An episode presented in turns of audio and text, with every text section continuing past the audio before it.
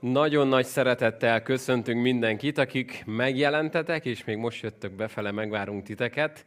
Az Olvasd veled, velünk együtt a Bibliádnak a következő részén, amikor az 1 Mózes 33. fejezetét fogjuk közösen tanulmányozni. Azokat is köszöntjük, akik most online kapcsolódtok be ebbe a tanulmányozásba. Hallottál már valaha ilyen mondatot valakitől, hogy A. Nem mondom el neki, mert úgy is tudom, hogy mit válaszolna. Hallottunk már ilyet?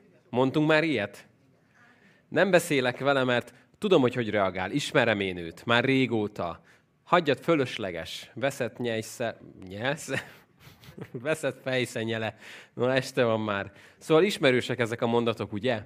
Amikor leírunk egy kapcsolatot, leírunk egy embert, mert, mert mi tudjuk, hogy ő milyen, hogy nem változik, nem lehet azt már helyrehozni. A mai fejezetünk egy olyan fejezet, amikor két olyan, ember fog egymással találkozni, akik kibékíthetetlennek tűnő kapcsolatban vannak. Olyan szakadék van közöttük, ami áthidalhatatlannak tűnik.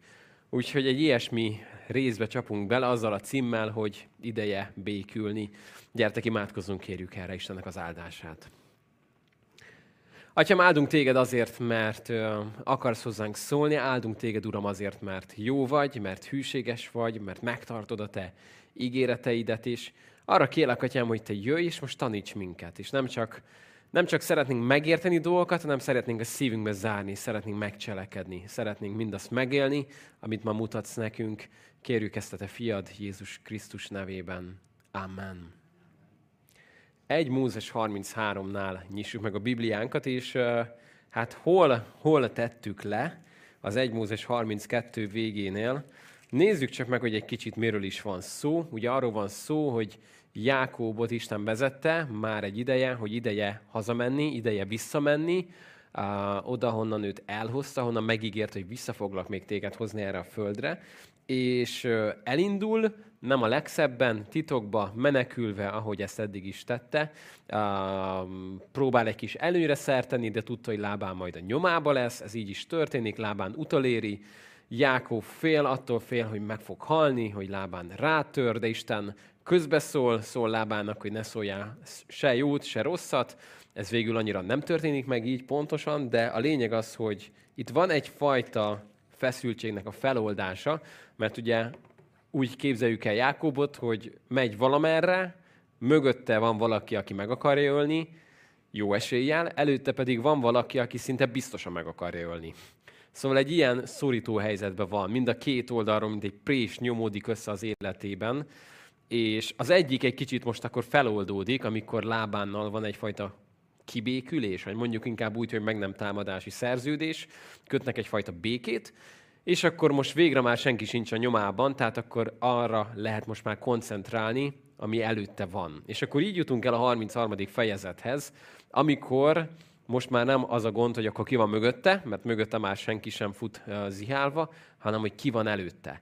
És az előző fejezetben megnézhettük Jákóbnak az imádságát, az első lejegyzett imája, lehet, hogy máskor is imádkozott, de számunkra ez az első, ami le van írva. Egy ilyen helyzetben az ember megtanul imádkozni, nem? És talán kicsit még emlékszünk arra, hogy, hogy volt neki egy, egy fajta meggyőződése és hite abból, hogy Isten megígérte neki, hogy őt vissza fogja vinni és gondot visel róla, de azért volt neki egyfajta emberi hitetlen cselekedete is, hogy elkezdte felosztani a csapatokat kisebbekre, hogyha netán az első sereg odavész és megölik, akkor legalább valaki maradjon meg a vége fele. Ő azért ő igazi gentlemanként a, a végén van ugye ennek az egész seregnek, hogy azért ő azért túlélje ezt az egészet. Szóval még egy fontos esemény történt vele, volt egyfajta birkózása, nem akármilyen istenélménye, kapott egy új nevet, Jákobból mi lett az ő neve? Izrael. Na és akkor itt érkezünk meg most a 33. fejezethez, egy nagyon izgalmas fejezet. Így indul a fejezetünk, Jákob pedig fölemelte szemét, és látta, hogy íme Ézsau jön, és 400 férfi van vele. Szétosztotta azért gyermekeket Lea mellé, Ráhel mellé és két szolgálója mellé, előreállította a szolgálókat és gyermekeket, majd Leát és gyermekeit, végül Ráhát és leghátul Józsefet. Ő maga pedig előttük ment, és hétszer hajogat meg a földig, még bátyához jutott. Hűha. Szóval itt aztán tetőzik a, a feszültség, amikor is az történik, ugye, hogy eddig csak mindig lejátszotta magában számtalanszor ezt, hogy milyen lesz találkozni Ézsauval. Emlékezz vissza érettségi napra, forgalmi rutinvizsganapjára, diploma, nem tudom, védés, államvizsga, szülés, esküvő, annyi minden, vagy, vagy csak eldöntöd, hogy valakit meg fog szólítani a konferencián, amikor tudod, hogy ott lesz, és elhívod egy kávéra, vagy nem tudom, ilyen nagy eseményre gondolj vissza. Megvan az a pillanat, mikor előző este, és az azt megelőző este, meg az azt megelőző este lejátszod a fejedben, hogy vajon hogy fog ez kinézni, mi fog történni. Milyen lesz ez? amikor az ember belép a középiskolába, és még csak elsős vagy kilencedikes, az első naptól kezdve a végéig mivel riogatnak? Majd az érettségén. Majd, amikor jön az érettségi. Fiam, ezt nagyon tanuld, mert ez a tantárgy érettségi tantárgy, ugye? És újra és újra tanárok használják ezt az eszközt, hogy leírják, hogy ott fogsz majd ülni, sőt, szóbelizni fogsz ebből. És újra és újra elgondolod, hogy milyen lesz ez a pillanat. Milyen lesz ott állni, és Néha ez jó, mert felkészülünk egy adott eseményre, de amikor valami nehéz előtt vagy, egy elmérgesedett kapcsolatot kell rendezzél, vagy van egy nagy feszültség valahol, és elgondolod azt, hogy milyen lesz ez, mit fogsz neki mondani, ő hogy fog reagálni, ugye? Akkor végigmennek fejünkben ezek a folyamatok, ezek a kis filmek, amiket gyártunk a fejünkkel. És még mielőtt megnéznénk, hogy mi is fog itt történni. Amikor ugye utoljára Jákob és Ézsau együtt voltak, az hány éve volt? Húsz éve. Húsz éve történt egy törés kettejük között, és a kamera az egyértelműen a stabilizátorral követte Jákobot, ugye? Jákobbal mentünk. Mi történt eddig húsz év alatt Ézsauval? Semmit nem tudunk róla. Abszolút semmit nem tudunk. Történt vele valami szerintetek? Történni szokott húsz év alatt egy emberrel valami? Ojaj, nem kevés dolog történik húsz év alatt. A kamera az végig Jákobra volt ráközelítve, és mi tudtuk azt, hogy mennyi minden megy keresztül, hogy hogy átverik őt, hogy hányszor kell megtapasztalja ezt a saját bőrén, amit másokkal tett, hogy hogyan birkózott Isten, hogy hogyan kap egy új identitást, hogyan kap Istentől úgy ígéreteket, Isten hogy szól hozzá. Szóval nagyon sok minden történik Jákobbal, ezért tökéletesen látjuk azt, hogy Jákob életén megy egy változás, ugye? Hogy megváltozik az élete, megváltozik Istennel a kapcsolata. Látjuk, hogy Bételnél milyen Isten élménye van, Penuélnál milyen Isten élménye van. Na most egy gond van, hogy egyszerre a kamera egy dolgot tud venni. Ezért nem, nem, nem látjuk, hogy mi történt közben Ézsauval. Jákob se látta, hogy mi történt közben Ézsauval. És ez néha megtörténik, hogy amikor találkoztál valakivel mondjuk 20 éve, és te emlékezel arra, hogy ő 20 éve milyen ember volt, nem? Közben te megváltoztál. Ezért magadra úgy emlékezel, hogy most milyen ember vagy. De hajlamosak vagyunk úgy gondolkodni a másikról, ahogy ő húsz éve volt, ugye? És valami ilyesmi történik itt, hogy Jákob emlékszik a húsz évvel ezelőtti Ézsaura. Emlékszik arra, hogy ő milyen ember volt, emlékszik az utolsó mondatokra, amit hallott tőlem. Hogyan szóltak ezek? Amikor meghal az apám, akkor én megöllek téged. Hát azért ez bevésődik az ember szívébe, nem? Megvárom, hogy meghaljon apánk, aztán megöllek. Szóval ez, ez, ez egy olyan, amit nehezen felejt az ember. És telnek az évek, és képzeld el, hogy hányszor, hányszor kelt fel Jákob dobogó szívvel arra, hogy azt számottam, hogy Ézsa utána jött és megöl, és rám tört, és a családomra, és, és hányszor élt át újra ezt az, ezt az egész eseményt.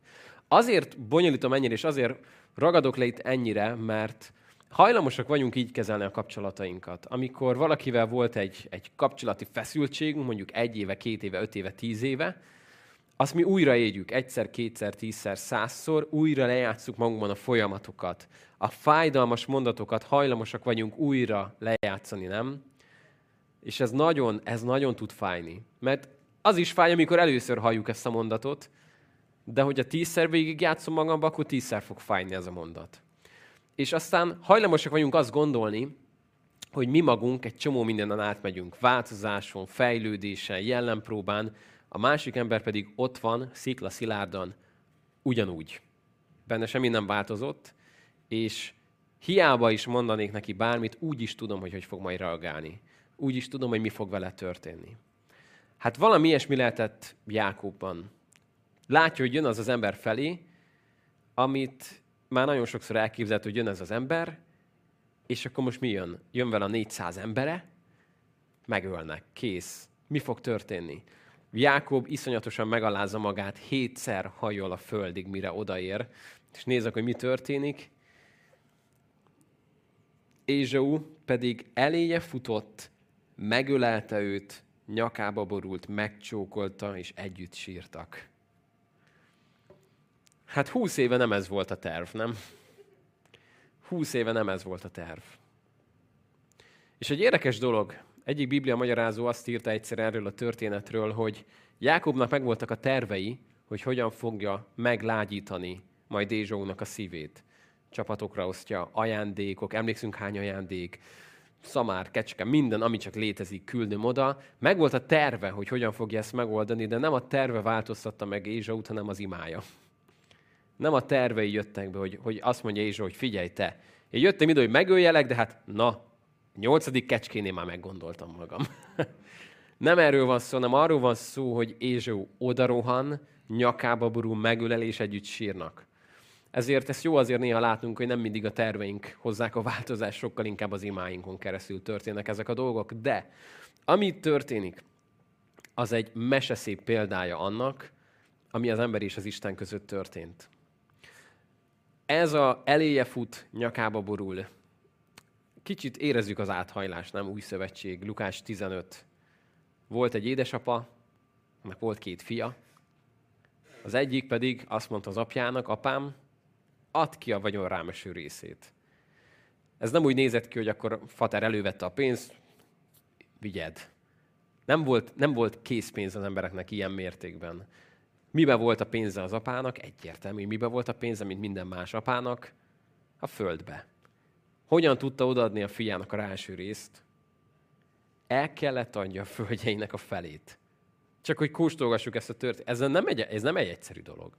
Tehát Jézus hallgatósága biztos felnevetett, hogy ugyan már, melyik apa adná el a földjei felét, mert, mert az idióta fia azt mondja, hogy add itt, nekem most kell a pénz. Hát hogy lehet így megsérteni egy apát? Mikor, mikor jár neki a földek fele? Mikor az apa meghal? Ezzel a fiú azt mondta, hogy apám, kéne a pénz, te nem kell ez. Bár meghalnál, de nem várom meg.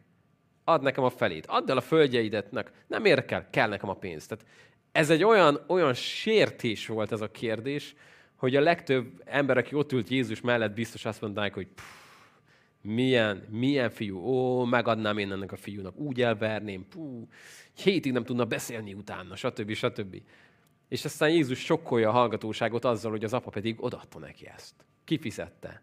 Majd ez a fiú elmegy, és mindent elront, amit elronthat, ismerjük a történetet, majd mikor jön visszafele, és számtalanszor lejátsza a fejében, hogy mikor odállok majd apám elé, azt mondom neki, védkeztem az ég ellen és te ellened, arra sem vagyok méltó, hogy a fiadnak ne vesztesselek, hadd legyek csak egy a szolgáit közül, és, és, és, és, és. És mi történik, mikor az apja meglátja? Elébe fut. Egy atya soha nem futott. Mindig kimért léptekkel ment. Ő nem késett. Ő nem, ő nem sietett. Ő tekintélyesen lépdelt. Nem szoktak futni az atyák, de ez az atya fut. Odafut, a nyakába burul, és mikor a fiú elkezdeni a monológot, amit ő százszor lejátszott a fejébe, és valószínűleg százszor elgondolt, hogy mit fog majd válaszolni az apa, na arra nem számított, amit ez az apa csinált. Nem hagyta, hogy befejezze, oda ment, megölelte, és egy érdekes dolgot azt mondja, hogy hozzátok ki neki a legszebb ruhát. Kié volt a legszebb ruha egy patriarchális társadalomban? Az édesapáé. Hozzátok ki a legszebb ruhát, az enyémet. Húzzatok mi a gyűrű a jele? Minek, na, minek a jele a gyűrű, amikor még valaki nem házas a zsidó kultúrában? Az örökségnek a jele. Nem elherdálta? Hát azt már el, elköltötte, nem? Örüljön, hogy visszafogadják, és nem, nem zavarják el. Hogyan kapott na örökséget, hiszen eljátszotta? Hát ezért szokták most már inkább ezt a történetet nem tékozló fiúnak, hanem tékozló atyának hívni mert ennek a tékozló atyának volt két elveszett fia, mind a kettő el volt veszve. Mind a kettőt ki kellett menjen a házból, csak az egyik ezt felismerte, a másik meg lehet, hogy kint maradt. Na de most csak azért hozom ezt a példát az új szövetségből, hogy lássuk azt, hogy az a fiú gondolt valamit, hogy hogy reagálhat majd az apám. Hogy hát, ha megengedni az, hogy béresei közül egy lehessek majd. És hát, ha vissza tudnám majd magam tornázni. És vajon hogy fog reagálni, ha meglát? Vajon, vajon elzavar, vajon rám küldi az embereit? Arra nem számított, hogy az atya elé szalad és a nyakába burul. Hogy átöleli, hogy a legszebb ruhájával takarja el a, a disznók bűzét. Na erre nem számított. És ez a találkozás Jákob és Ézsau között, ez egy, ez egy nagyon szép példája annak, ahogyan Isten találkozik az emberrel. Úgy néz ki, hogy van egy áthidalhatatlan um, távolság, feszültség, nem lehet helyrehozni. Mi próbáljuk talán kiérdemelni, nem, hogy előre küldöm a kecskéket, majd azok megteszik, megdolgozzák a szívét. Majd én járok gyülekezetbe, majd én szolgálok, majd én csinálok árvaházat. Ez majd, majd hátra, de azért a legvégére megyek, mert nem biztos, hogy ez elég, nem? Nem tudom, hogy elég lesz-e. És aztán, amikor az ember találkozik Istennel, akkor elgondoljuk, hogy mit mondhatnék neki, meg hogy, meg hogy győzzem meg. Erre szóhoz se enged jutni, hanem megölel. Hát ilyen az Isten, nem? Ilyen az, mikor találkozol vele életedben először, hogy felkészülsz arra, hogy mit fogsz válaszolni, amikor a, a bűneiddel szembesít, meg, meg vádolni kezd, és arra jössz rá, hogy nem teszi. Hanem azt fogja mondani, hogy nem azért küldtem el a fiút, hogy elítéljem a világot, hanem pont azért, hogy megmentsem a világot a fiú által. És az adós levél az ott van a kereszten, oda szegezte. Ezért, hogyha le akarod szedni, akkor fel kell érte mennie. Ott van a kereszten minden. Szóval ez egy csodálatos példája annak, ami, ami történik az ember és Isten között, de most egy ilyet élt át Jákob Ézsauval. Nézd, hogy ennek mi, micsoda jelentősége van. Eléje futott, megölelte őt, nyakába borult, megcsókolta és sírtak. Fölemelte szemét Ézsau, és látta az asszonyokat, a gyermekeket, és ezt mondta, kicsodák ezek veled? Ez micsoda egy találkozás lehetett. Biztos, hogy nagyon sok forgatókönyv volt Jákó fejébe, de szerintem ez nem volt közte. Ez, ez, ez nem történhet meg. Nem lehet, nem lehet minden happy end, nem? Nem lehet ilyen szép, hiszen megérdemelném azt, hogy Ézsau életem végig haragudjon rám. Azt is megérdemelném, hogy betartsa az esküjét és megöljön. De az, amit most kapok, az, az, az, nem, az nem járja. Csak Jákob lemaradt arról, hogy mi történt húsz év alatt Ézsauval. Mi is lemaradtunk róla, majd egyszer kifogadhatjuk, de, de hiszem azt, hogy Isten benne is dolgozott, nagyon sok mindent. És ahogyan Jákobnak kellett dolgokat megtanulni, úgy Ézsónak meg kellett tanulni elengedni a haragot, helyre tenni dolgokat a szívében. Hiszem, hogy ebből a nagy szőrös emberből lett egy, egy csupa szív ember valahogy. Valahogy Isten átformálta őt. Ő pedig ezt mondta, gyermekek, akikkel Isten megajándékoz a szolgádat. Közeledtek a szolgálók, ők is gyermekeik, meghajoltak. Odaérkezett Lea is, gyermekeivel ők is meghajoltak. Utoljára érkezett József és Ráhel, ők is meghajtották magukat. És ezt mondta Ézsau, mire való ez az egész sereg, mely előtted találtam? Erre ő így felelt, hogy kedvedet találjak az én uram szemében. Erre azt mondta Ézsau, van nekem elég jó öcsém, legyen a tied, ami a tied. Egy érdekes dolog, hogy nem tudom, feltűnte, ahogyan Jákob mindig alul pozícionálja magát, úgy hívja Ézsaut, hogy uram, és úgy hívja magát, hogy a te szolgád, Ézsó pedig mit mond neki? Van nekem elég jó öcsém. Ő nem megy bele ebbe. Nem mondja azt, hogy na, szolgám meg, alantas valakim. Nem él vissza a helyzettel. Azt mondja, öcsém, te öcsém vagy. Nem vagy a szolgám, nem vagyok az urad, jó öcsém vagy. És ennek akkor ott egy nagyon ízes jelentése lehetett, amikor, amikor lehet, hogy nem is számított erre Jákobnak a füle, hogy ilyet fog hallani, hogy az öcséd. De jó lehetett ezt hallani, nem? Ilyen az, amikor van egyfajta kapcsolati rendezés, egy helyreállás, és emlékszek én is olyanra, amikor volt valaki, aki uh, nem is tudom, sok-sok-sok, nagyon sok évvel ezelőtt, én még talán nem tudom, tizenéves voltam, nagyon megbántott, mondott rólam valamit, és én elkönyveltem azt az embert egy típusú embernek, hogy ő ilyen, hogy ő ezt csinálja, hogy ő így viselkedik. És aztán eltelt, nem is tudom, 10-15 év. És mikor találkoztunk újra, összefutottunk egy konferencián, én teljesen ledöbbentem. Én néztem erre az ember, hogy hát én ezt nem ilyennek ismertem. Néztem, ahogyan, ahogyan dicsőíti az Istent. És nyilván nem a külsőségek alapján tudunk mindent le, le mm, olvasni egy emberről, de, de hogy potyogtak a könnyeje, hogy ott volt, és néztem, hogy mi történt ezzel az emberrel. Aztán észrevettük egymást, elkezdtünk beszélgetni, és mondom, hogy Hát mint nem is vele beszélgetnék. Te jó, mi történt ezzel az emberrel? Én, én beraktam őt egy dobozba, hogy őnek ilyennek kell maradnia élete végéig. Ő meg nem akart abban maradni. Ő, ő úgy látszik, hogy engedte, hogy Isten formálja őt.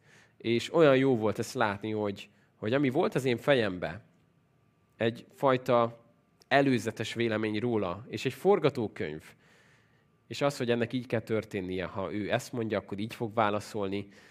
Olyan sok lelki gondozásban elhangzik ez a mondat, de figyelj, mondom, miért nem mondod ezt el neki? Nem, nincs értelme, Barna. Te nem ismer, én ismerem őt, nincs értelme. Ha elmondanám, úgyse történne semmi. Ha szóba hoznám, úgyis így reagálna, és, és, és, és, és. De ezzel néha lecsúszunk arról a lehetőségről, hogy valakit helyzetbe hozzunk, hogy esetleg máshogy reagáljon, vagy hogy felnyíljon a szeme valamire. És Jákob, ha élete végéig ott maradt volna lábán mellett, akkor élete végéig mi lett volna a véleménye Ézsauról? Ézsau egy olyan ember, aki az élete árán is engem meg akar ölni. És ha jönne valaki, és azt mondja, te figyelj, én voltam Ézsaunál, és azt mondja, hogy úgy megölelgetne téged. Persze, egy kordol a kezébe, amit a hátamba szúr. Azt hiányzik még nem. Én, te nem ismered úgy az én testvéremet, mint én. Valószínűleg ilyen beszélgetések lettek volna ezek. De azzal, hogy esélyt adott annak, hogy Isten azt mondja, figyelj, menj el most Ézsauhoz, amerre kell, ezzel egy esélyt kapott ez a rendeződés is, hogy kiderüljön, hogy mind a ketten megváltoztak ez idő alatt. És ez egy örömteli dolog, hogy hogy mind megváltozunk, nem? Isten képére és, és hasonlatosságára. Ha engedjük, akkor mindegyik, mindegyikünket formál. Ezért, hogy a öt éve valakivel találkoztál, akkor ez most értsd jól, de most két teljesen más ember fog találkozni. Mert jó eséllyel te is változtál, és Isten formál téged, jó eséllyel a másik ember is ugyanezt élhette át, ezért egy nagyon másfajta kapcsolat lehet, amikor ez, ez egy új esélyt kap. És amikor ezt a címet írtuk ki, hogy ideje békülni, akkor ennek a békülésnek a, az alapja az, amiről a Róma 5 beszél. Hogy békességünk van az Istennel, mert megbékéltetett minket. Sőt, ránk bízta a békéltetés szolgálatát. A békéltetés szolgálatát. A példabeszédek könyve nagyon sokat beszél arról, hogy az okos ember elkerüli a perpatvart, meg a vitát, meg ezek ki, ki hátrál az ilyenekből. De arról is beszél, hogy van olyan bölcs is, aki viszont be tud lépni helyzetekbe, és el tudja csitítani. És nem a szőnyeg alá söpörni, nem erről beszél, hanem arról, hogy, hogy kedves szóval is bölcsen, alázattal meg tudja, meg tudja a perpatvarnak, a vitának a, fogni a, a lényegét, és, és valahogyan kioltani azt a tüzet, ami ott fellángol. És kétféle, kétféle oltás van. Van, amikor van egy, egy helyzet, egy konfliktus, és oda mész egy jó nagy vödör kerozinnal, és így beborítod, és akkor így látod, hogy volt eddig egy kis parázsló tűz, és pff, az egész fellángolt. Tehát van ez a fajta oltogatás. Vannak emberek, akik úgy hiszik, hogy ez a lelki ajándékuk, hogy jönnek is az ilyen helyzeteket sokkal rosszabbá teszik, de van olyan oltás, amikor viszont úgy mész be egy ilyen helyzetbe, hogy a megfelelő a megfelelő oltással. Tehát, hogy a homokot kell rádobni, akkor homokot. Ha vizet, akkor vizet. Hogyha elektronikai tűz, akkor lenyomod először a visz, tehát teszed a dolgot ahhoz, hogy nem még nagyobb tűz legyen, hanem ahogyan ezt tanítják, megteszem mindent, hogy el lehessen oltani, meg lehessen szüntetni ezt a helyzetet, ami senkinek nem jó. És majd mindjárt látni fogjuk, hogy azért Jákob nem fog mindig mindent jól csinálni, még a továbbiakban sem, de itt hozott egy nagyon bátor lépést azzal, hogy, hogy az, hogy hétszer lehajolt, a hetes szám az a teljességnek a szám, ez azt jelenti, hogy ő teljesen megalázta magát. És azt mondta, hogy itt vagyok, megalázom magam. Ézsó ezzel nem élt vissza, de, de tudta, hogy őt Isten erre hívta. És ez egy jó dolog látni, hogy talán kellett ez a húsz év Jákobnak, hogy megértse azt, hogy, hogy neki most vissza kell mennie. Emlékszünk, mikor néztük azt a négy módot, hogy Isten vezette őt? Mi is volt ez a négy? Felébredt benne egy vágy amikor mondtam már a gyerekek szülésénél, hogy lábán engedj már vissza, vissza akarok menni. Jött benne egy vágy. Aztán Isten, Isten nagyon konkrétan szólt hozzá, hogy Jákob, menjél vissza. Aztán mi történt még? Emlékszünk a körülményekre? Élhetetlenné tették lábán emberei neki az életet, mindig mindenbe belekötöttek. És majd végül volt még egy teszt, Jákob fogta a két feleségét, beavatta őket, és ők azt mondták, hogy figyelj, Jákob, legyen így. Támogatunk ebbe. Szóval egy átment négyes szűrőn ez a dolog, és elindult. Volt benne egy érési folyamat, mert ha ott van mondjuk egy éve lábánnál, és azt mondják neki, hogy figyelj már, Jákob, menj haza, lehet, hogy abból a találkozásból nagyon más sült volna ki. Egy évvel még csak a konfliktus után, lehet, hogy, hogy még Ézsau sincs felkészülve, de lehet, hogy még Jákob sem volt felkészülve erre a találkozásra. De mind a kettőnek kellett az, hogy eljöjjön az az idő, hogy akkor ennek most van az ideje, ahogy Isten indítja. Szóval nagyon fontos figyelni Istennek az indítatására, hogy Uram, mikor minek van az ideje. Most menjek, nem menjek, menjek, nem menjek. Na de akkor nézzük, mi történik ezután. Jó öcsém, legyen tiéd, ami a tiéd. Tizedik vers. Jákob pedig így felelt, ne úgy, kérlek, hanem ha kedvet találtam a szemedben, fogadd el ajándékomat a kezemből, mert a te arcodra úgy nézek, mintha Isten arcát látnám, és te kegyesen fogadtál engem. Jó, hát ez egy nehezen értelmezhető mondat. Kétféle értelmezése van. Vannak, akik azt mondják, hogy Jákob ezt azért mondja, mert Lábántól megtanult, hogy hogy kell csűrni, csavarni a szavakat. Szolgád vagyok, te vagy az én uram, ó, mintha az Isten arcát látnám. Tehát, hogy annyira próbálja beidesgetni magát. Van, aki így gondolkodik erről a mondatról. Van, aki azt mondja, hogy, hogy lehet, hogy itt Jákob tényleg azt akarta kifejezni, hogy, hogy az, hogy ahogy most én megláttalak, hogy te jöttél, megöleltél, folyik a könnyünk, megöleltél, öcsé, tehát hogy ez, ez nekem úgy ragyogsz, mintha az Úrral nézik. Tehát, hogy ez, ez, ez az öröm, amit látsz, ez, ez egészen döbbenetes, mintha csak az Istennek a békességét látnám. Mindenki eldöntheti, melyik van közelebb most a szívéhez, jó? De amit itt történik még, azt mondja, kegyesen fogadtál engem, vedd el kélek az ajándékomat, melyet hoztam neked, mert Isten kegyelmesen cselekedett velem, és van mindenem. Unszolta őt, mire Ézsau elfogadta. Na azért csak elfogadta Ézsau, tehát azért azt mondja, jó, akkor legyen, ha ennyire erősködsz. És ezt mondta, induljunk, menjünk el, és én előtted megyek. Na innentől jönnek a, a bonyodalmak. Olyan szép lenne ez a történet, ha úgy folytatódna, hogy Jákob meg azt mondta, tudod mit, menjünk, karolj belém testvér, hajrá, hadd menjünk, annyi mindent kell bepótoljunk, beszéljük át az éjszakát, főzzél le hat kávét, hajrá, egész este beszélgetünk, milyen jó lesz. Ehelyett egy kicsit más fog történni. Felelte neki Jákob. Az én uram jól tudja, hogy a gyermekek gyengék, és hogy szoptatós juhok, állatok vannak velem, melyeket ha csak egy napig is zaklatnak, a nyájak minden hullnak. Azért tegyük hozzá, hogy egy tíz napig azért tudtak menekülni, egész jó tempót diktálnak.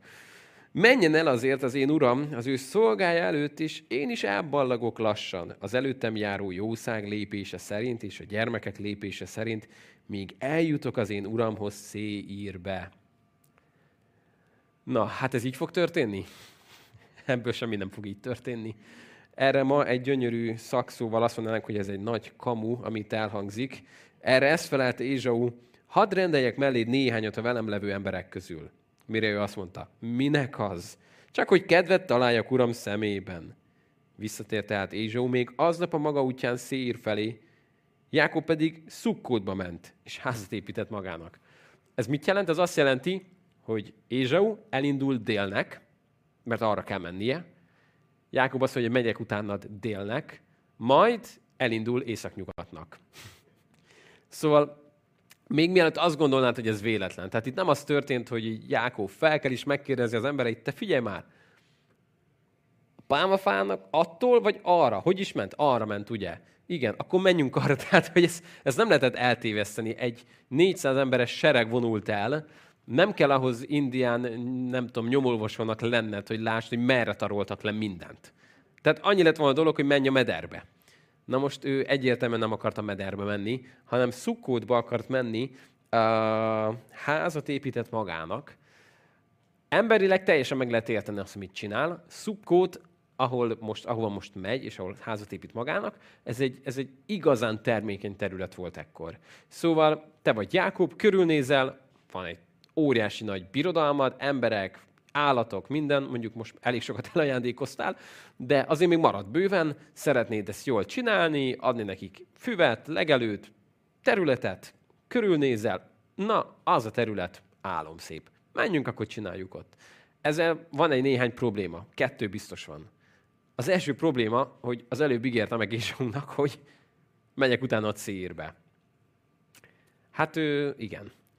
A másik probléma, hogy nemrég megígérte Istennek, hogy vissza fog jönni Bételbe, és ott fog majd, uh, oda fog visszajönni. A 1 Mózes 28-nak a végét, hogyha megnézed, akkor azt mondja Istennek, hogy hogyha hogyha tényleg úgymond az vagy, akinek mondod magad, ha megtartasz engem, ha életben maradok, ha lesz egy ruhám, meg, meg úgy jövök vissza, hogy tényleg lesz mim, na akkor, ha lesz mit ennem, meg stb., tehát elég alacsonyra tette a mércét, akkor visszajövök ide Bételbe, visszajövök erre a földre. Ez lesz az Isten háza. Uh, na ezt most nem csinálja, és hogy ez, ez egy nagyon fontos dolog, még mielőtt átugranánk felette, egy kicsit lapozol a Bibliádba, ő most le fog mindjárt uh, úgymond táborozni, vagy, vagy száll, elszállásolja magát Sikem környékén, um, és nézd meg a 34. fejezetet. Sikem megszeplősíti Dinát, Dina testvérei bosszút állnak. Egy nagyon csúnya fejezet következik emiatt. És figyeld a 35. fejezet elejét. Isten azt mondta Jákobnak, kelj fel, eredj föl Bételbe, és ott telepedj le. Hoppá. Szóval mindenki magának elkönyvelheti ezt az eseményt, de én azt gondolom, és ez csak a személyes véleményem, hogy Jákob nagyon sok, nagyon sok, nagyon sok fájdalmat megspórolt volna magának, a gyermekeinek, és egy egész városnak. Hogyha azt mondta volna Ézsaunak, hogy figyelj Ézsau, én megfogadtam az Istennek, hogyha engem visszahoz ide, lesz ennivalóm, megőriz engem, ő lesz az Istenem, van egy hely Bétel, Isten háza, én ott szeretnék letáborozni, az lesz az én helyem. Ott, ott, ott fogok erre emlékezni az ő szövetségére. Elég nagy gyanúm van arra, hogy akkor a 34. fejezet kimaradt volna. És hogy az miért fontos, hogy kimaradhatott volna, az akkor lesz fontos, mikor jövő elolvassuk. És megnézed, hogy mi van benne. Egy nagyon szomorú fejezet. Na, ha az kimaradt volna a Jákob életéből, akkor szerintem boldog lett volna. Így viszont egy nagyon-nagyon nehéz fejezet vár még rá és a családjára, és ezt csak azért mondom, mert emlékszünk még ott Lót Sodoma kapcsán, amikor azt mondja neki az úr angyala, hogy menjél fel a hegyre. Mit mond, mit mond Lót? Ha elnyertem jó indulatodat, uram, akkor engedd meg nekem, hogy abban icurka kis picurka falucskába legyek. Olyan jó az. Jobb az nekem. Én tudom, hogy te fentről nézve a hegyet biztos jobbnak látod, de én itt tudom, hogy az lesz nekem a jó.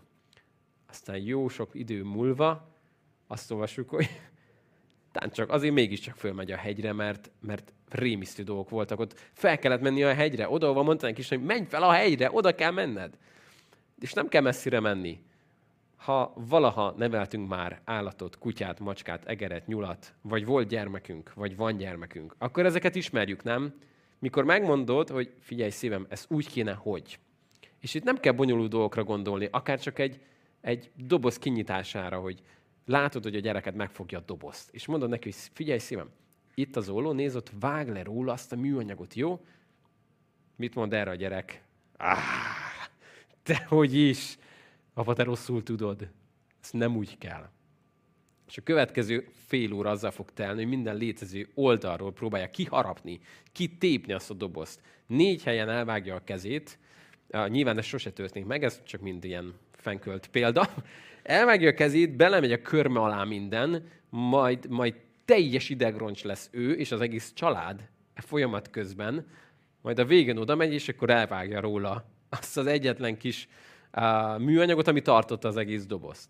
És így nézed ugye ezt apaként is mondod, hogy olyan egyszerű lett volna elsőre azt csinálni, amit mondom, hogy csináljon, mert ő járt volna jól, meg én, meg mindenki más, meg a doboz, meg a körme de meg kellett tanulnia most a saját bőrén és a saját fájdalmain, hogy lehet szót fogadni, és az jó, meg ha nem fogad szót, akkor annak is megvan az ára az életében. Mert nem véletlenül mondja azt apa meg anya, hogy ez a legjobb, ha ezt így csinálod. Na most ez csak az a baj, hogy egy idő után beköszönt a tinédzser korszak, amikor egy olyan program kerül be az ember fejébe, ami azt mondja, hogy amit mondanak neked, az véletlenül se kell, hogy igaz legyen, hanem mindent ki kell próbáljunk. Na és ezen, ez, ez a vírus, ami néha megfertőzi a fejünket, ez néha hamarabb át lehet ezen menni, de néha bele lehet ragadni egy életen keresztül. Láttam már 60-70 éves tinédzsereket is. Az ember ad, adna tanácsot, figyelj, ezt kéne csinálni. Nem, nem mondj, ne okoskodj már, ne, mit szólsz bele? És láttam 60-70 éves tinédzsereket Isten gyermekeként is. Amikor Isten mond valamit, hogy mit, hogy kellene, nem, nem. Én tudom, hogy azt mondja a Biblia, de az én helyzetem más. Összetettebb, komplikáltabb. Én tudom, hogy, hogy igen, valami, megértem, hogy Isten miért gondolkodik erről a helyzetről így, de nekem mégis máshogy nyílik az a doboz. És ilyenkor ezek nagyon fájdalmas leckék, amikor saját magunk hibáiból kell megtanulni dolgokat. Úgyhogy én arra bátorítlak, hogy Isten valamire tanácsol, azt érdemes azon nyomban megfogadni. De ne jöjjünk ide vissza egy kicsit Jákobhoz, jó? Jákob pedig Szukkótba ment, és házat épített magának, barmainak pedig hajlékot csinált, ezért nevezte a helyet Szukkótnak. Aztán Jákob Paddanarámból jövet, minden baj nélkül Sikem városába ért, mely Kánán földjén van, és letelepedett a város előtt. És megvette Hamornak, Sikem atyának fiait, fiaitól száz pénzen a mezőnek azt a részét, ahol a sátrát felvonta. Majd oltárt állított fel ott, és így nevezte el, Isten Izrael Istenem. Él Eloha Izrael. Ez volt ugye a, a név, amit adott neki egy oltárnak. Um, a következő fejezet az nagyon nehéz lesz, és ezt onnan is tudjuk, hogy nehéz lesz, és, uh, és nem biztos, hogy Jákob ott van, ahol lennie kellene, hogy a következő fejezetben nem, nem igen fogod Isten nevét megtalálni. Ellenben a 35-ösben majd figyeld, amikor Isten azt mondja neki, hogy menj el Bételbe, nézd a következő vers, második vers, akkor ezt mondta Jákob a háza népének is mindazoknak, akik vele voltak, vessétek el az idegen isteneket, akik nálatok vannak. Tisztítsátok meg magatokat, és váltsatok másik ruhát. Szóval, sok minden történik a 34. fejezetben. Uh, valahogy ezek az idegen istenek bekerülnek majd az emberekhez, a családokba, de itt most álljunk meg a 33 a végénél is. És szeretném, hogy tudnánk egy kicsit tanulni Jákob életéből, mindössze 30 mérföldnyire telepedett le Bételtől. Tehát technikailag mondhatnánk azt, hogy igazából nem is volt messze, nem? És lehet, hogy ő is úgy gondolkodott, hogy nem is, nem is annyira konkretizáltuk ezt Istennel. Most itt vagyok, itt kertek alatt, nem? Ahogy a, nem tudom, repül a madár, hamar oda lehet élni, hát szinte ott telepettem le, ahol megígértem. Tehát, hogy ez, meg, meg igazából, hát, hogy Ézsa út sem nagyon követtem, de azért, na, dél, észak, nyugat, jó, egy kicsit, kicsit odébb van, de na, nem mentem vissza lábánhoz. Tehát, hogy azért, azért nincs akkora baj. Tehát mi meg tudjuk magunknak magyarázni a butaságainkat, nem? Hogy igazából az nem is annyira rossz, amit én kitaláltam, mint amennyire az néha szokott lenni.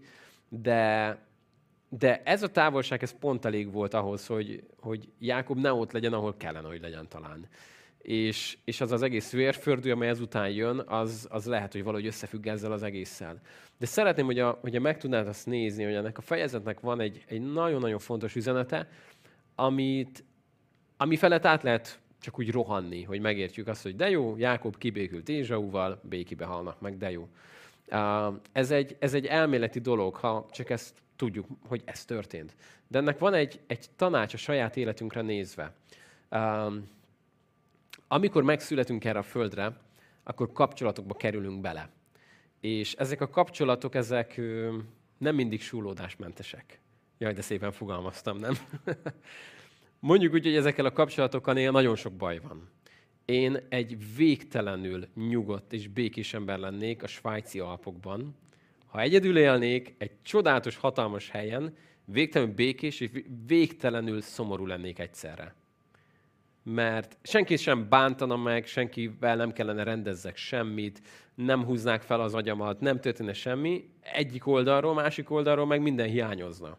Az összes kapcsolat, az összes barátság, a gyerekek, a feleség. Annyira hiányozna, de ha viszont azt mondom, hogy kell a kapcsolat, akkor a kapcsolatokkal együtt jár az, hogy együtt jár velük a surlódás is. És ez egy érdekes dolog, hogy mi szeretnénk azt, hogyha minden kapcsolatunk ilyen flottul menne, nem? Mindig mindenki félszavakból megértene minket. Mindig minden tökéletes lenne. Soha nem lennének félreértések. Emlékszek arra, a konyhába Magdival beszélgetünk, Barni kint a konyha mellett írja a házi feladatot.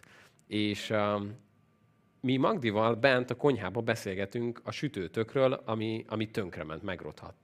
És soha nem fogom elfelejteni, hogy, hogy nem mondtuk ki, hogy miről beszélgetünk, mert hát nézzük, mind a ketten nézzük, és beszélgetünk róla, hogy mi legyen vele.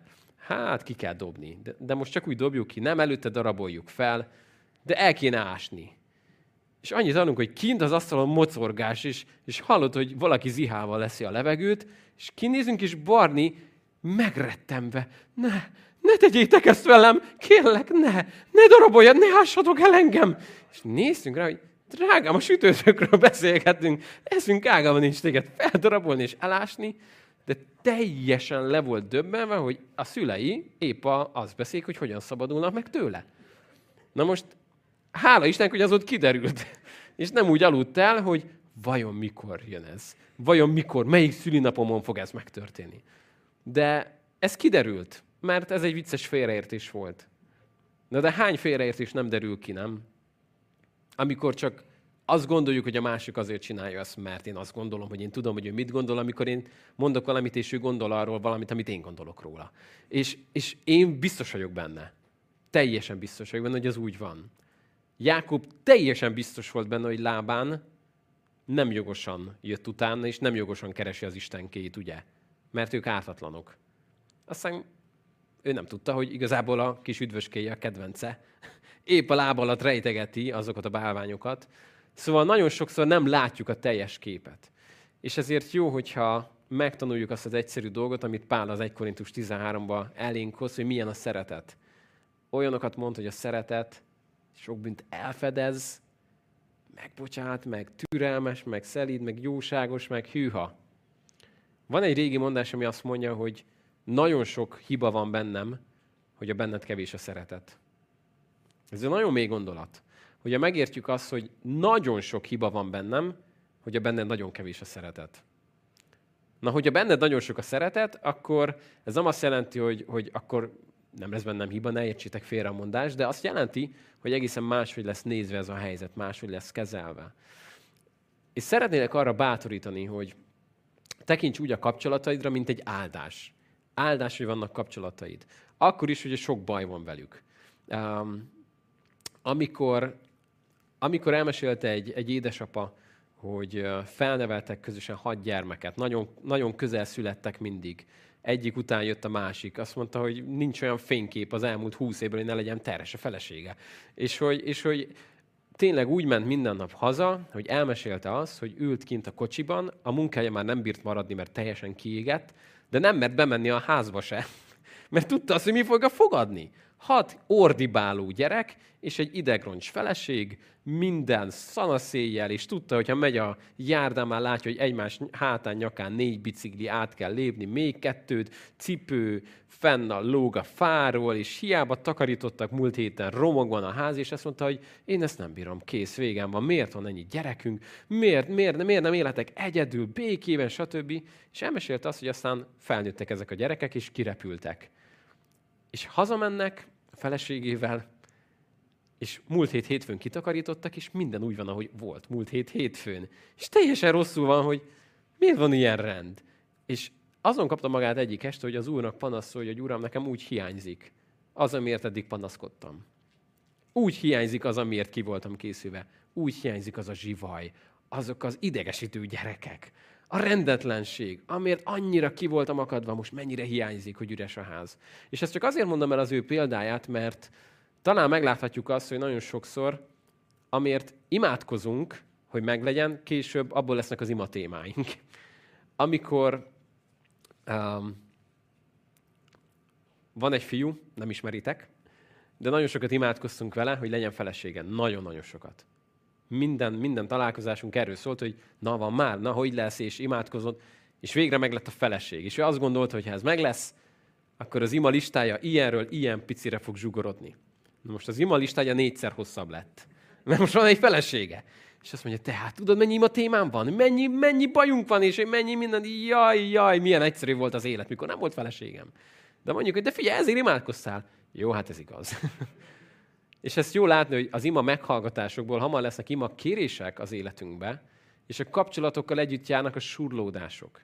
Nincsen rózsa, tövis nélkül, bölcs magyar nyelvünk is ezt mondja, de szeretném, hogy tudnád ezért megbecsülni azt, hogy vannak kapcsolatok, és ezekért nagyon sokszor dolgoznunk kell a kapcsolatainkon, gyakorolni kell a megbocsátást, bocsánatkérést, ami néha kínos és kényelmetlen, és néha nehéz néha, néha nehezen jönnek ki ezek a szavak, nem? És néha kell ezekkor, ilyenkor megalázzuk magunkat, és, és azt mondjuk, hogy nem, akkor is nekem fontosabb ez, oda megyek, szeretem, újra megölelem, újra átölelem, és a többi, és a többi. Nehéz, nagyon nehéz. De ez az ára egy kapcsolatnak. És mikor azt gondolnánk, hogy a kapcsolatok ilyen varázsütésszerűen történnek, akkor kérdezz meg valakit, akinek nagyon jó a kapcsolata valakivel, hogy ez, ez hogy, hogy működik ennyire nagyon jól. Nagyon ritkán fogsz olyan választ kapni, hogy figyelj, ez csak így működik minden, nem? Csak a kémia, tudod, minden már. Száz éve ilyen jól megy minden. Hanem inkább azt fogod kapni, hogy fú, rengeteg, rengeteg minden. Tudod, tudod, hány nehéz időszakunk volt, meg mit kellett, megharcoljunk, meg, meg, meg voltak átbeszélt éjszakák, meg átsírt reggelek, de aztán, aztán újra és újra és közelebb hozott, és újra és újra és újra, és itt az Isten összekötött minket újra és újra és újra. Szóval, ahol van kapcsolat, ott van kapcsolati probléma. És ez igaz minden, minden egyes kapcsolatodra. A házassági problémák száz százalékáért mi a felelős? A házasság. Ha nem lenne a házasság, nem lenne probléma vele. Ugyanígy egy barátságon belüli problémákért legtöbbször a barátság felelős. De ezt tudnunk kell, hogy akkor ezen most dolgoznom kell. Egy testvéri kapcsolat. Nem lenne problémád a testvéreddel, ha nem lenne testvéred. Van testvéred, így előfordulhat, hogy vannak problémák is a testvérekkel, szülőkkel, gyermekekkel, unokákkal, és akkor még nem is érintettem ilyen aknamezőt, hogy gyülekezeti tagok, testvérek. Mert ugye itt nálunk soha, az égvilágon senkinek senkivel nincsen problémája. Ugye? Ugye? De ezt újra és újra tanuljuk ilyenkor, hogy annyira, én annyira, de annyira élvezem, mikor csak online ellátogatok egy gyülekezetbe. Amerikában meglátok, ott soha egyik taggal sincs bajom, de tényleg. Van egy gyülekezet a Life Church-nél, megnézem az alkalmaikat, annyira rendesek, kedvesek, megnyerőek, még az egyik se szólt be nekem. Még soha semmi kritikát nekem nem, olyan, olyan rendben van minden. Az a gond, hogy még életemben nem léptem be ott az ajtón, és valószínűleg, ha belépnék, akkor belépnének a problémák is, a súlódásuk, az emberi kapcsolatok, a különbözőségek. De amit itt megharcolt Jákob meg Ézsau, az, az egy megharcolandó feladatnia nekünk is. Hogy azt mondjuk, hogy akkor ebbe beleteszünk, és akkor, akkor dolgozzunk ezen.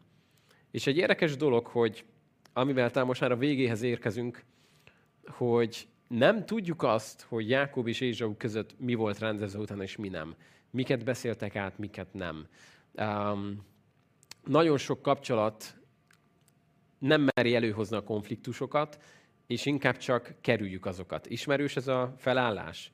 Van egy téma, ami feszültséges lett, na arról a témáról nem beszélgetünk. Most képzeld el, hogy ez, ez a kerekasztal, ami itt van, ez, ez egy egész kommunikációs tér, jó? Tehát amikor jól működik egy kapcsolat, akkor az egész téren mozoghatsz. És képzeld el, hogy mondjuk itt van egy tér, mondjuk itt az asztalnak ezen a részén, ahol van egy konfliktusunk most és nem akarjuk felhozni, mert kínos, mert, mert, nem, mert nehéz rendezni. És, és akkor azt csináljuk, hogy hát akkor beszéljünk minden másról, ami itt van, ugye? Ne érintsük ezt a zónát, mert itt baj van, érintsük ezeket a zónákat. Ezzel csak mi a baj? Ezzel az a baj, hogy ebből a zónából néha elkezd nagyobb zóna lenni, meg akkor kiderül, hogy itt is lesz egy zóna, meg itt is, meg itt is, meg itt is. És akkor a végén mit fogunk tudni csinálni? valahol tudunk majd beszélgetni az időjárásról, az üzemanyagárakról talán, és nem is tudom, talán még arról, hogy milyen filmet néztél tegnap este, de nagyon-nagyon sok értékes területét el fogjuk veszíteni ennek a kommunikációnak. Amikor viszont azt mondjuk, hogy akkor legyünk őszinték, rakjuk rendbe ezeket a dolgokat, beszéljük át, akkor arra fogsz rájönni, hogy ezzel nem csak nem csak, hogy visszanyerted ezt a zónát, hanem egy csoda történik, elkezd ez a tér növekedni. És egyre nagyobb és nagyobb tere lesz ennek a kommunikációnak, a kapcsolatnak. És erre bátorítlak, hogy ezt merd meglépni ilyenkor, hogy a szeretet tudja felülírni ezeket a, a fájdalmakat, a kapcsolati súlódásainkat, és végül pedig az, arra hat éven csak fel újra figyelmedet, hogy az, ahogyan, az, ahogyan Jákob Bézsóval találkozott, az nekünk egy csodálatos előkép annak, ahogyan az Isten találkozott velünk a fiában. Az, hogy Jákob megérdemelte volna a legrosszabb bánásmódot, és próbálta mindenáron lenyűgözni Ézsaut, hogy valahogy majd a kecske, meg mindenféle állat, amit előre küldök, majd az hát, ha megpuhítja a szívét, de nem ezek, nem ezek oldották meg, hanem Ézsaunak a szíve megindult iránta. És valami ilyesmit élünk mi Istennél, hogy, nem, nem az volt, hogy amikor így tettük a jó cselekedeteinket, egyszer azt mondja az Isten, hogy na jó van, tudod mit, ha te ilyen jó vagy, akkor legyen. hanem azt mondja, hogy amikor mi még az ellenségei voltunk, amikor mi még a bűnösök voltunk, ő akkor, ő akkor jött el, és akkor áldozta fel az ő fiát. Szóval nem akkor, mikor az 512. kecskénél járt, hanem akkor, amikor azt látta, hogy semmit, még csak meg se próbáltunk. Még csak nem is akarjuk helyrehozni, ő akkor döntött arról, hogy megbocsát, hogy helyreállít. Hát ez az Isten kegyelme. És ezért bátorítlak arra, hogy bátran menj az Istenhez. És az ördögnek az egyik legnagyobb, legnagyobb csapdája, amit nem bír megunni 5-6 ezer éve. De tényleg, mert mindig működik, az az, hogy te így nem vagy méltó, hogy az Istenhez menj. Múlt héten Szatmár Németiben voltam egy konferencián, és ha tudnátok, hogy hány lelki gondozói beszélgetésben hangzott el ugyanez a mondat, hogy Barna, ismerem az Istent már évek óta, járok gyülekezetbe, ifibe, stb. stb. be vagyok merítkezve, de úgy érzem, hogy én most nem vagyok elég jó az Istennek. Nem vagyok méltó, hogy a közelébe menjek. Mert küzdök ezzel, meg azzal, meg amazzal, és, és, és nem, nem merek a közelébe menni, mert félek az Istentől. Ez az őrönnek az egyik legnagyobb csapdája. Mert mire lenne a legnagyobb szükséged? Arra, hogy az Istenhez menj. Ezért azt mondja neked az ördög, hogy te nem mehetsz az Istenhez. Mert tudja, hogy az Istenhez mész, akkor onnan már nem tud mit csinálni veled. Ott vége, vége. Az összes kártyát eldobhatja, mert ott vagy az Istennel, akkor ő helyre fog téged állítani, helyre fog téged hozni. De ha el tudja veled azt érni, hogy te így nem mehetsz Ézsauhoz, te így nem mehetsz, meg akar ölni téged, halálodat akarja, ha ezt elérte volna Jákobnál, akkor Jákob soha nem ment volna Ézsauhoz. És ha eléri veled ezt, akkor meggátol attól, hogy átéld ezt a hatalmas találkozást újra és újra az Istennel, hogy Uram, jövök, én csak ennyit tudok, hogy lehajlok a földig, mert nincs mit, nincs mit adjak. Itt vagyok, nincs egy kecském, semmim. Csak én tudok jönni, és odadom az életemet, és ez pont elég ahhoz, hogy az Isten elét fut, átölel, megcsókol, és azt mondja, hogy itt a gyűrű az ujjadra, itt a ruhám, amivel befednem a mezítelenségedet. Ez a kegyelem. Ezért mondja azt a Biblia, hogy járuljatok tehát bizalommal a kegyelem királyi székéhez. Hát itt fogunk most megállni, az időnk lejár, de, de én úgy hiszem, hogy ezek nagyon, nagyon aktuális, és nagyon, nagyon húsba vágó témák. Mert, mert lehet úgy beszélgetni háborúról, békéről, politikáról, hogy az ember hátradől is, úgy filozofálgatunk, a szabad akaratról, stb. A kapcsolatokról nagyon nehéz filozofálgatni, mert azok vannak nekünk, nem? És ezért egy nagy ellentmondásba ütközünk, hogyha eljutunk egy megoldásra, de azt nem kezdjük el alkalmazni a saját kapcsolatainkban. Úgyhogy én erre bátorítlak, hogy ezt éld meg, hogy ezt a szeretetet, azt a megbocsátást, azt, hogy beáldozod a fájdalmakat, a súrlódásokat azért, hogy működjön ez, és engedett, hogy Isten ott legyen jelen a kapcsolataidban, gyermek, szülő, testvér, feleség, férj, gyülekezeti tag, minden létező kapcsolatodban, ez egy fantasztikus dolog, amikor itt átéled azt, hogy Isten azokban is dolgozik. És átélheted azt, hogy húsz évek alatt emberek megváltoznak. Kutyából szalonna lesz, és vér vízé válik, az Istennél az lehetséges. És arra hívjam fel a figyelmedet még egyszer, hogy Jákomnak nem a trükkjei és a tervei változtatták meg Ézsaut, hanem sokkal inkább az imái. Úgyhogy ezt ne hagyd abba, imádkozz, imádkozz és imádkozz. Gyertek, most ezt fogjuk tenni. Isten, áldunk téged azért, mert, mert ebből a történetből is tanítani akarsz minket. Köszönöm, Atyám, azt, hogy neked van egy terved az életünkre nézve, és Uram, akarunk téged követni. Nem akarunk, nem akarunk dél helyett észak-nyugatnak menni, nem akarunk csak 30 mérföldnyire lenni attól a ponttól, ahol lennünk kellene, hanem szeretnénk, Uram, ott lenni, ahol kell, hogy legyünk. És um, szeretnénk, Uram, a kapcsolatainkban is megélni azt, hogy, hogy te valódiságra, igaz, igazi kapcsolatokra hívtál minket, és tudom, Uram, hogy ez néha nehéz, de köszönöm, hogy te adod ez az erőt, hogy tudjunk úgy szeretni, ahogyan te szeretsz minket. És köszönöm, Atyám, azt, hogy, hogy csak azért kéred tőlünk, hogy szeressünk másokat, mert te vagy az, aki előbb szerettél minket. Te vagy az, aki ezt bemutattad a kereszten. És köszönöm, Atyám, hogy ezt csak el kell fogadjuk, és ezt kell továbbadjuk másoknak. Amen következő részek tartalmából. 34. fejezet. Hát ő, annyira már érintettük, hogy sejtett, hogy nem egy jó fejezet jön. Egy nagyon nehéz fejezet következik, nehéz, tényleg nagyon őszintén leírt fájdalmakkal. De úgy hiszem, hogy nagyon sokat fogunk ebből tanulni.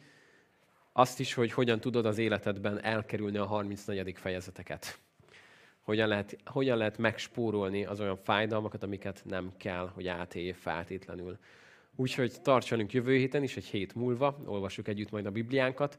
Most pedig arra bátorítunk mindenkit, hogy akik online voltatok velünk, tőletek elbúcsúzunk, de akik itt vagytok személyesen, bátran maradjatok, beszélgessetek, ha kell kapcsolatot rendezni, zseniális a helyszín, itt vagyunk, még csak el se kell menni, lehet beszélgetni, lehet ö, bocsánatot kérni, megbocsátani, lehet szeretni, megölelni, sírni, meghajolni, ami csak kell. Uh, legyetek erre szabadok. Uh, Isten áldjon mindenkit.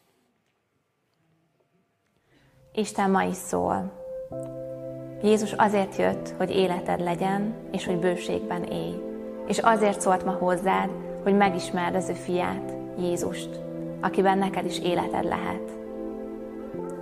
Az ördög, az ellenség munkája, az a pusztulás, az a romlás. Sajnos én is tapasztaltam ezt az életemben, de megismertem Jézust, mint személyes megváltót, és arra hívlak téged, hogy te is engedd be Jézust a szívedbe, és mondd el velem ezt az imát. Drága Jézus, én csak most kezdek még megismerni téged, és az az én kérésem, hogy egyre jobban és jobban érezhessem a te közelségedet. Köszönöm, hogy meghaltál értem. Köszönöm, hogy felvitted a Golgotára az én összes bűnömet, hogy mindenki lett fizetve. Kérlek, add, hogy halljam a te hangodat, hogy megtapasztalhassam a te jelenlétedet. Hiszek benned, és hiszem azt, hogy amit te elvégeztél, az rám is érvényes. Szeretném ezt az új életet elkezdeni veled ma. Amen. Hála és öröm van a szívemben, hogy elmondtad ezt az imát velem, és öröm van a mennyben is, és nagyon szívesen hallanánk erről a történetről, a te történetedről, és megismernénk téged. Az e-mail címre, amit itt látsz a képernyőn, írd meg, hogy megismerhessünk téged, és imádkozhassunk érted. Legyen rajtad Isten áldása!